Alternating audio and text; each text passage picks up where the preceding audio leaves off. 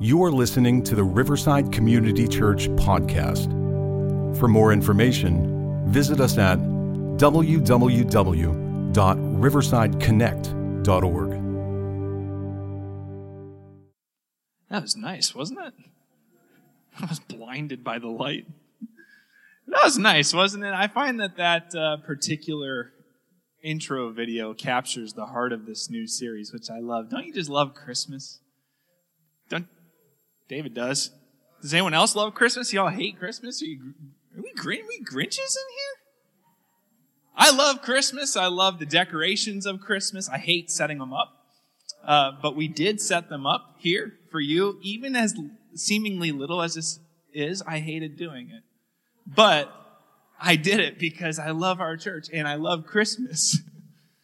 In fact, Lauren and I, we always set up for Christmas the day before Thanksgiving. It seems that many people did that this year just because they needed an extra sense of joy uh, earlier. So people were setting up like last month, I feel, for Christmas. But we always do it the day before Christmas. That way, or the day before Thanksgiving. That way we can have our Thanksgiving meal, be gluttonous, come home, and it's Christmas because it's just so good. And this particular series, um, I'm looking forward to it.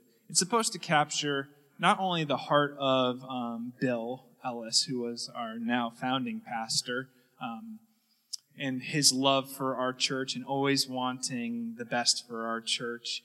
In fact, he has always kind of operated under the instruction he was given by his pastor, an old Welsh preacher, Robert Owen. Robert Owen. Some of you remember Robert Owen when he used to come to our church to preach before he passed away but he used to give the instruction to, to Pastor Bill just bless the people. Bless the people. And so Pastor Bill has always been one to bless the people. And so, how fitting it is to have a series for his kind of last series, although he's going to be, I think, filling in now and again to preach um, forever. I don't know. Uh, and uh, it also, though, is supposed to capture the heart of God, God and His best wishes for people. What is it that God wants for people. And ironically, I um, titled this morning's message, Sink Further, which doesn't sound like a blessing. Maybe I should have come up with a better title, but I'm hoping that uh, we leave here encouraged and challenged in a good way. And the main text for this series comes out of the book of Numbers, chapter 6, verses 24 through 26, also been made into a very popular song called The Blessing. But trust this this particular blessing was far more popular for thousands of years than just because of a song. But you may know the Lord bless you and keep you, make his face shine upon you, be gracious to you. The Lord turn his face toward you and give. That's pretty good. Isn't it beautiful, though, what our God wants for us?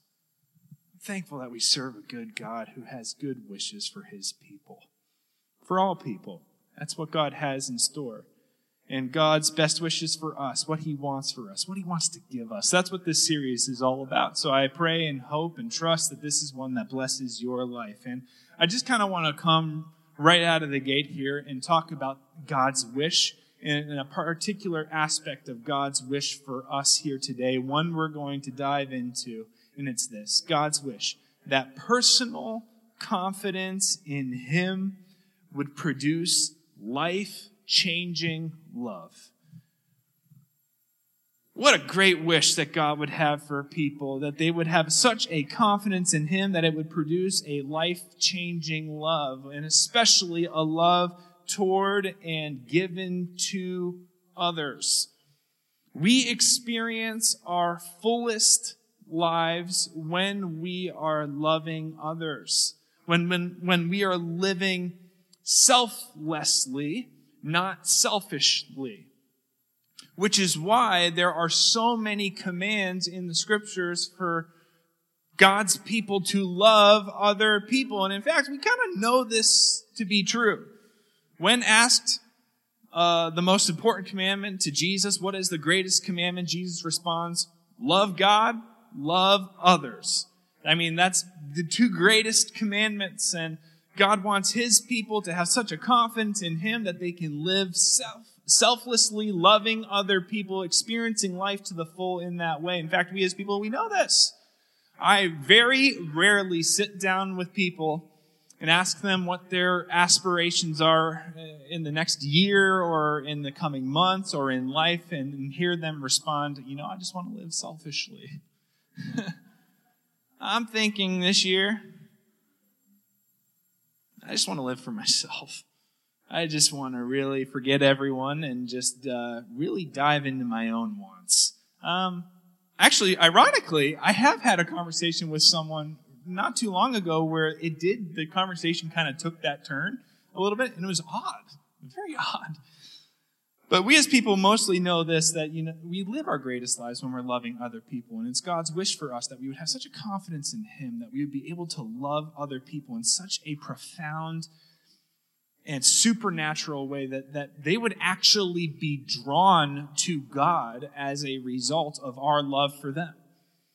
Hence, life changing love. Do you know that you can love other people in such a way that they are drawn to the source of that love, which ought to be God? In fact, God has ordered it and, and, and desired it that we would love other people so that people will know the source of our love and be drawn to Him, God, as a result. John chapter 13 verses 34 through 35 says, A new command I give you Love one another. As I have loved you, so you must love one another. By this, everyone will know that you are my disciples if you love one another. God wants us to know Him so much that our lives would just flow with a kind of love for each other within the church, outside of the church, in such a way where people will be like, oh, they must be Christians because they love so well. I want to get to know this God because of the quality of love, the way these people live. That's what God wants for his people. And yet, I believe we as people, we have a problem. We, we experience a problem. It's hard for us to love other people to the degree in which we should, and maybe even the degree in which we want to we experience a problem. Uh, the Bible calls it sin. We can get down into the nitty gritty even more. Insecurity and fear and scarcity rob us of our ability to love others and sometimes even ourselves. Do you ever find that this would be a real luxury to love other people? Maybe you're right now in a state of like personal fear or insecurity or scarcity, where the idea of lo- loving other people or being selfless is, is honestly something you would love. And yet right now you can't even fathom it because there's just so much going on in your own life that really just the spotlight is on you just trying to figure out and just trying to survive day by day by day. In uh, that way, I almost see the ability to love as being a luxury. I call it the luxury of love. And yet, God really wants to move in our lives. And true love really exists out of a godly security, a godly confidence, a godly abundance. Do you know that God wants to step into your life in such a powerful way? That you grow in security, that you grow in confidence in Him, that you live not out of a scarcity in life, but out of an abundance of your life and in your life, that you can love others in such a way that they would be drawn to God as a result, that you would be a beacon. I always speak of this a beacon of light in darkness for people. That's what God wants. That is His best wish for you. That is His wish for us as people is that we would grow in a confidence in Him and love others in a life changing kind of way. And so the question then becomes how do we experience this wish of God as being a reality in our own lives, that our personal confidence in Him would produce life changing love? How do we grow in our personal confidence in God? How do we get to the source from which this confidence exists in God, where then in turn this kind of life changing love can flow out of our lo- lives and fro- flow, not fro, flow freely. Fro freely. This morning we're going to be looking at the, uh, the book of Colossians, which is actually a letter. In the scriptures, uh, the letters are known as the epistles. I'm going to just give you some biblical terminology in case you ever come across the word epistle or epistles. or letters written to churches, primarily, mostly in the New Testament. A primary author penning these letters uh, is the Apostle Paul. And yet, I'm thankful for these letters and these epistles um, because they communicate God's best wishes to churches some 2,000 years ago. And yet, these are not isolated letters that were only intended to speak to those churches some 2,000 years ago, yet they were intended by God to speak to and inform and instruct and help us here today. The scriptures, the Bible, is authoritative fully in its scope. And I'm thankful for that because we are here and we have help and we have direction. We have a revelation that has come from God, meaning some, His will, God's will, has been revealed to us, not generally, although, yes, generally, meaning His will is, and God's revelation is revealed to us generally. That's why when you go outside and you see a beautiful sunset, or you see the stars in the sky, or a beautiful waterfall, you can't help at times but think, oh, there must be a God. His revelation has been revealed to us generally, or maybe for some of us, you see a child for the first time, maybe some parents in this room in that moment, and you just think, wow, there must be a God. How amazing, how miraculous, a general revelation of God. And yet, God has given us a special, specific revelation as well in His Word. That we need not guess uh, about God or what He wants for our lives. And when looking at even epistles or letters written some 2,000 years ago to specific churches that are still intended for us to to learn from today. God, God wants those letters to speak to us, to inform us, to direct us. That is why 2 Timothy 3.16 states, this is one of my favorite scriptures, through 17, all scripture, all scripture, including the epistles, all scripture is God breathed and is useful for teaching, rebuking, correcting, and training in righteousness so that the servant of God may be thoroughly equipped for every good work, including a growing in confidence in God so that it will produce a life changing love that we can give and display and operate within for others. Amen. And so we're looking at the book of Colossians. I'm really just kind of jumping into it. The letter to the Colossians, the church at Colossae, written by the apostle Paul. And right here at the beginning, we see in verses 3 through 4, I'm just jumping in, I'm just going right into it here. We always thank God, the Father of our Lord Jesus Christ, when we pray for you. Now, catch this. Because God's best wish for us is that personal confidence in Him would produce life changing love. And look at what Paul is thankful for here in this church of in Colossae, the Colossians. We always thank God the Father of our Lord Jesus Christ when we pray for you because we have heard of your faith in Christ Jesus and of the love you have for all God's people. God's best wish that we would grow in our personal conf- confidence in Him and produ- that that would produce a life-changing love. And Paul is saying, hey, church, this church, Colossians, you're doing it. You are operating within the wish that God has for you. That you have a faith in Jesus. You have a faith in God. We have heard of your faith in Christ Jesus, meaning you have your confidence in God. And that has produced a love for others because we're thankful that we have heard of your faith in Christ Jesus and of the love you have for all God's people, they were operating within God's best wish for them. Which then, of course, begs that question What is it?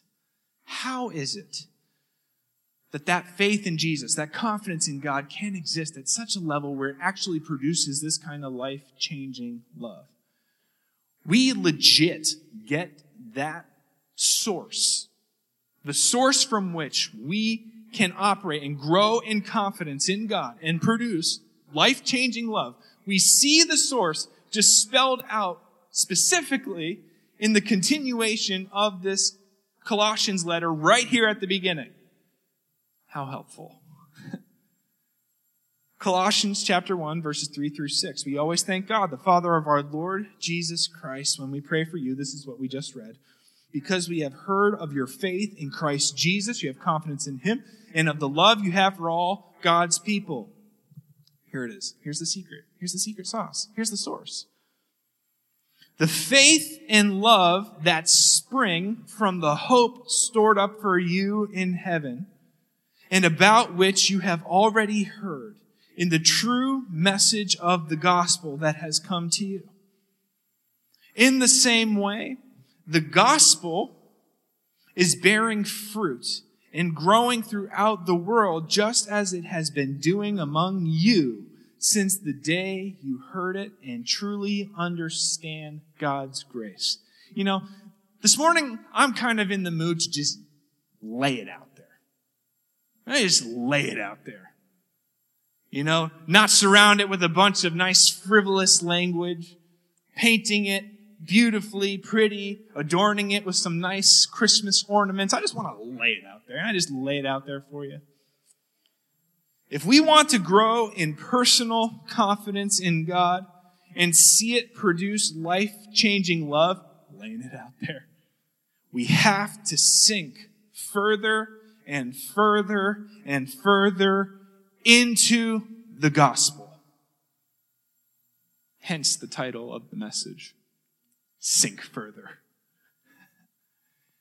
If we want to experience a growth in our personal confidence in God and see that produce a life changing love that we give to those around us, whether those people be difficult, whether they be our family, our coworkers, our friends, our neighbors, the strangers, if we want to see our lives be lived in such a fulfilling manner, a powerful manner, if we want to live not in scarcity, but in abundance, not in security, but security, not in a lack of confidence, but in confidence that we need to sink further and further and further. I thought the third further really pointed, stressed the point. I saw two and I thought, add another further and further and further into the gospel. What is the gospel? What is the gospel? In fact, when I get together with people, it's, it's very rare. Um, personal one on one discipleship is, and I've said this to David, Pastor David as well, it's just not my strength. It's not my strength. I think I might be too tough on people. Uh, because, and it's just my own style of learning. I sit down, it's like, okay, listen, you're going to read this book by this old dead theologian, we're going to talk about it. And then we come in, God bless the people who have tried it. We sit down and said, Did you do your reading? No, we're done. We're done then. Don't think I'm terrible. I want to disciple through the preaching of God's word. I think it's important. I want to make it accessible for you. But when I get together and do discipleship one on one, or teach, for instance, Bible classes overseas, I will have them take a piece of paper and write the words, the gospel, at the top. And I say, please tell me what this means. Can you say it? What is it? We need to know this. We need to know the gospel. We need to be able to articulate it. We need to be able to say it. Why? Because if we want to grow in personal confidence in God and see it produce life-changing love, we have to sink further and further and further into the gospel. And it's a problem then if we don't know what the gospel is. At its simplest form, and it's important to start at its simplest form, it is good news. Gospel, synonymous with good news literally means in the English language gospel, good news. The news speaks of an event that changes everything. There is nothing in this world that I personally get more excited about, nor am willing to die for more than this message, which is the good news, which is the gospel. I'm willing to die for it. I'm willing to give my life for it. I'm willing to do anything to make sure people can hear it. Have you ever been changed or have you ever experienced some news that changed some, some things for you? It's kind of a joke because, you know. Have you ever heard some news that changed some things for you? This gospel is news that changes everything. Have you ever heard some news that changes everything for you? I think of my marriage. What a day. What an event. The gospel, good news, an event that changed everything. My marriage, good news, an event that changed everything. When I was with Lauren before God and before my church and loved ones and Pastor Donnie and staring at her in the eyes in front of everyone and saying, I, Lauren, take you, Michael, to be my lawfully wedded. That legit happened.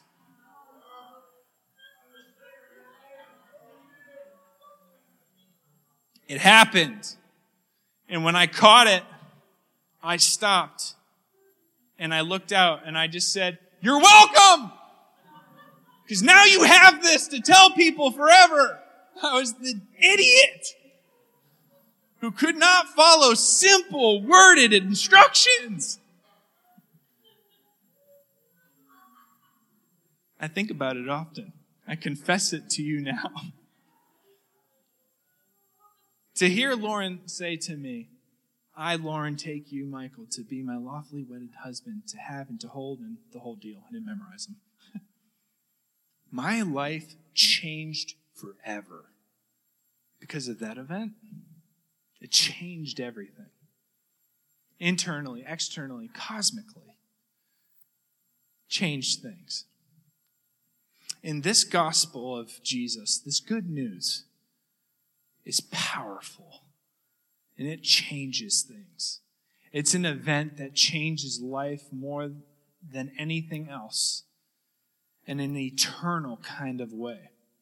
That's why the Apostle Paul said in Romans chapter 1, verse 16, it's one of my favorite texts in the scripture. And I actually say that as a joke often. I'm always like, oh, that's my favorite text. My absolute favorite Bible verse is Jonah 2 9, which is salvation comes from the Lord. I believe that that sums the entire scriptures and is always the go to for life. Salvation means rescuing. And so if you ever need to be rescued, you just go to the Lord. My second favorite, I took some good thinking about this. It's probably Romans chapter 1 verse 16. It says, "For I am not ashamed of the gospel, for it is the power of God that brings salvation, rescuing to everyone who believes." As Christians, I believe there's always a temptation to say, yeah, the gospel, yes, but now we need to do this, this, and this, and this. And this, this, and this, and this are important, but never apart from the gospel. The gospel is the true source. It is the source from which love and policy and decisions flow. Good love, good policy, good change flow from the source of the gospel. It is that method. It is there that the power exists. I am not ashamed of the gospel, for it is the power of God that brings salvation. This gospel, this message, it's a little bit mysterious, it's a little supernatural that contained within this very event, this message exists a kind of change, a kind of power of God. In fact, it says it is the power, not one of the powers, it is the power of God to bring salvation to everyone who believes. The power of God, meaning the more we dwell and meditate on and sink further into this good news, the more we change. It is the power of God. It is by this news that we grow in confidence in God that produces a kind of life changing love. And so to sink further into the gospel, we must know at least three things. And I want to give you these three things and within your notes, I have all the text. I didn't throw all the text on the screen. However, I just want to talk through it because this is so helpful. If we want to sink further and further and further into the gospel, if we want to experience a kind of power of God, one that changes our lives, one that grows our confidence in Him and produces a kind of love that really brings kind of new life to people, we have to sink further and further into the gospel. But of course, what does that mean? That's a little ethereal. It's a little mercurial. I can't grab that. What does that mean? What does it mean to sink further and further and further into the gospel? To sink further and further and further into the gospel, we must know at least three things the news, the truth, the experience. Meaning, the news of the gospel, the truth of the gospel, the experience of the gospel. The news of the gospel. And I don't mean to, to talk uh, so simply as to um, offend. But we need to get this down as Christians. The news of the gospel, meaning the actual content of this news. Do we actually know the good news? If we were to be stopped on the street, which I don't think is happening very often, by the way. We always say that. You know, when you get stopped on the street, how many times are you getting stopped on the street? In which case, if you do get stopped on the street, or for instance at the dinner table, or in a robust conversation, or maybe in your workplace, and someone was to ask you, What did Jesus do? You're all about Jesus. You're a Christian. What did he do? Tell me. What, what is it? What's all the fuss about? What is it? What did he do? Do we actually have an answer? Can we say it? Do we know it? If given the blank piece of paper with the gospel written at the top, how would we respond to it? How would we answer it? Do we know this news? If we want to sink further and further into the gospel, we need to know the news of the gospel, the actual content of the gospel. I believe that 1 Corinthians chapter 15 verses 3 through 4, and if you're a note taker, this is good foundation for your life. I believe give one of the best comprehensive portable definitions of the gospel. Definitions. Gives the explanation. Gives the content of the news. Just lays it out there. As does romans chapters 1 through 4 and i believe very helpfully ephesians chapters 1 through 3 i really like ephesians because ephesians is like a distilled more accessible version of romans in the Bible, New Testament. Also epistles. This is 1 Corinthians chapter 15 verses 3 through 4 it says, Christ died for our sins. This is the content of the news. I should have put these on the screen. I'm sorry. Christ died for our sins according to the scriptures. He was buried. He was raised on the third day according to the scriptures. I mean, that's the news. It's also not coincidental that in the scriptures, Paul mentions the world sees the gospel as foolishness because of its grand claims. How can such a simple message create such big life change? I just said so much can change in life a confidence, a security, an abundance, a life giving love. How can that exist within just this simple message of Jesus dying for sins, Jesus, Jesus dying for sins, being buried, and then being raised from the dead? How, how does that do that? It is the power of God to save. But when you start talking like I'm talking in the world, then there begins scoffing, ridicule. And Paul was facing it as well, which is why he made the statement, I am not ashamed of this gospel because it is the power of God to bring salvation. Romans chapter 5 verse 8 says another extrapolation on this definition of the gospel. What is the good news? God demonstrates his own love for us in this. While we were still sinners, Christ died for us.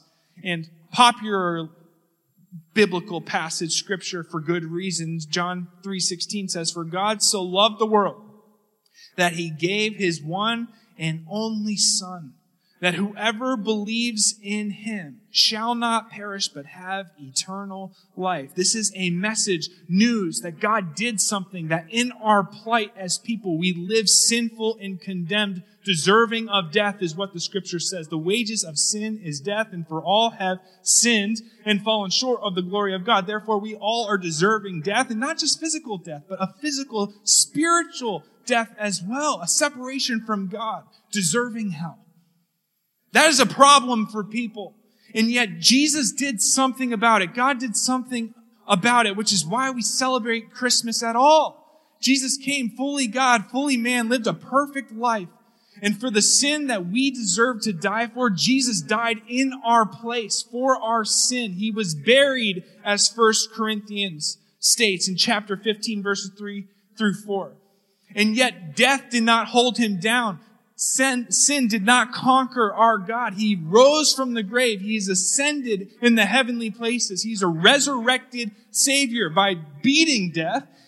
He actually proved that he is above it so that when we believe in him, John 3.16 says, that we experience and receive eternal life, that we are covered. Our sins are covered. God doesn't look at us and see our faults. Instead, God sees the perfection of his son.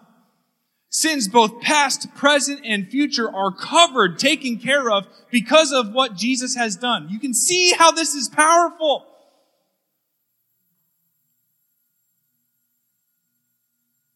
Do we actually know this good news that Christ died for our sins according to the scriptures, that he was buried, he was raised on the third day? We need to know this news. The news. We also need to know the truth of the news. That it's actually objectively true. In fact, I think it's so helpful. In 1 Corinthians chapter 15, verses 3 through 4, it keeps going and it says, the gospel is that Christ died for our sins according to the scriptures, that he was buried, that he was raised on the third day according to the scriptures, and that he appeared to Cephas and then to the twelve. Listen to this. He appeared to Cephas and then to the twelve. After that, he appeared to more than 500 of the brothers and sisters at the same time, most of whom are still living, though some have fallen asleep. Then he appeared to James, then to all the apostles, and last of all, though I had been born at the wrong time, I also saw him, Paul said. This news was verifiable. It was thrown in there in the epistles that Jesus actually rose from the dead and people saw him and those people are still alive today is what Paul said to his immediate context. Meaning, if you doubt the truth of this, go and talk to them.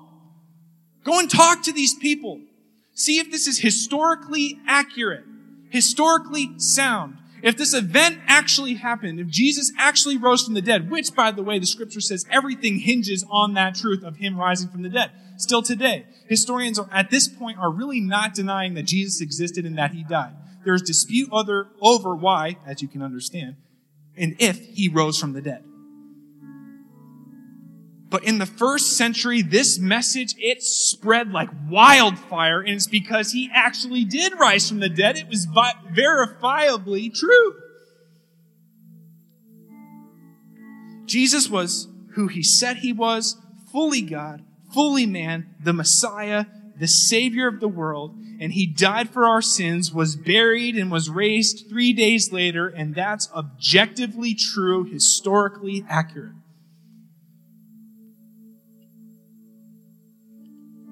Do we know the news? Do we know the truth of the news? And do we experience the truth of the gospel? Because so far we've talked about all this. I know it's true. I know the content. But do we experience the gospel's truth? Which is the thing here. Is it subjectively true? Jesus, God, the creator of the universe, he died for sin. He was buried. He rose from the grave. And he did it for you. He did it for you. I get emotional a bit because I know that there are people, maybe even in this room, who just kind of laugh and say, You think God cares about me? I'm so messed up. I've sat in these church services so many times. I've had Christians tell me so much about how messed up I am. God did this for you.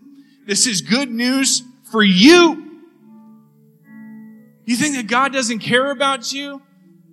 Luke chapter 15. Oh, I love Luke chapter 15. Jesus was sitting around all of these sinners, all these bad people, all the people in this world we look at and say, You're messed up without hope. And he was asked the question by the religious people Why are you sitting around with all these sinner people? You're such a good God. Why are you sitting around these people? I felt particularly led in Luke chapter 15 to read Jesus' response of being a good shepherd. Then Jesus told them this parable Suppose one of you has a hundred sheep and loses one of them. Doesn't he leave the 99 in the open country and go after the lost sheep until he finds it? I'm not trying to be overly emotional this morning. Keep going, keep going. and when he finds it, he joyfully puts it on his shoulders.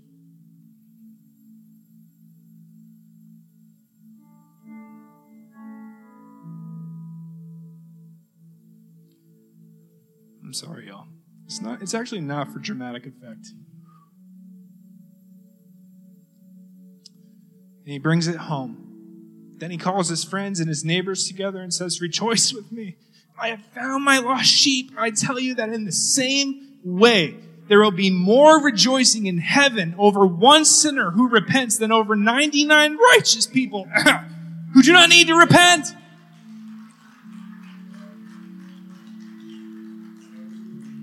You don't think God cares about you? He left everyone else to go to you. He cares about you. The thing about sheep is they're not the smartest. They willfully just go and get themselves into all kinds of trouble, in all kinds of danger, and they need to be rescued. And that's exactly what God has done. He has gone to rescue his beloved sheep. When we get this gospel, we become secure, immovable, confident. We operate out of an abundance of acceptance and grace and mercy. And it's there that our selfishness begins to peel and selflessness can be revealed so that we can love others. I entitled this message, Sink Further, for the reason of to experience this best wish of God, that we would grow in confidence for Him, in Him that produces a life changing kind of love. To do that, we must sink further into the gospel and grow in confidence and love. You got to get to this message of the gospel.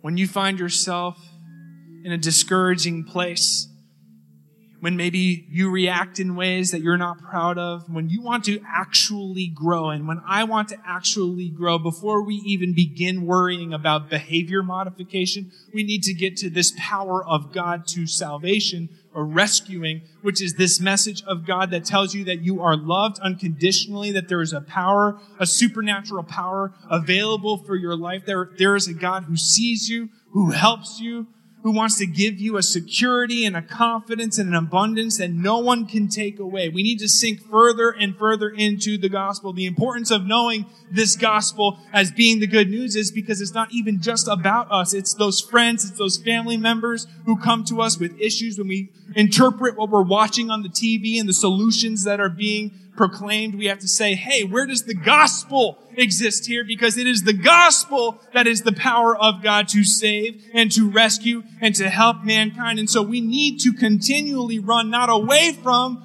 and to other solutions, but we need to run to this God and this message and this gospel, which really can change everything.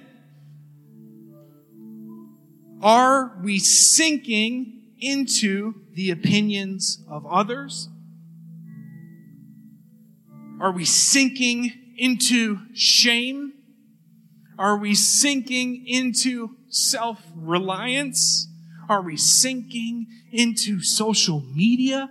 Are we sinking into our worldly news? Or are we sinking into the gospel? Sink further into the gospel and grow in confidence and love. This is the wish of God.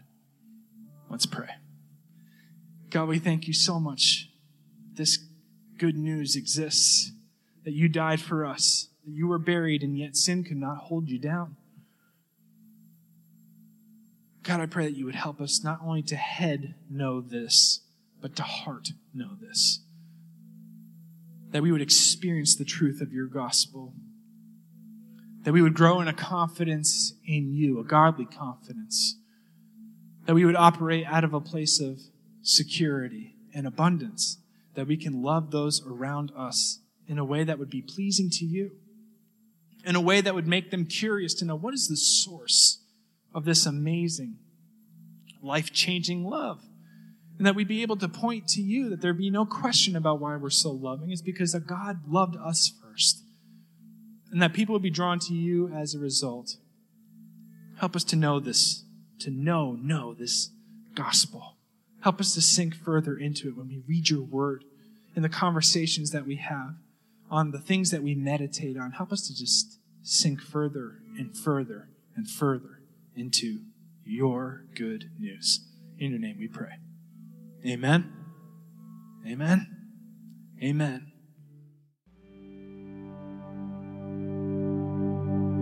Thank you for listening to the Riverside Community Church podcast. For more information, visit us at www.riversideconnect.org.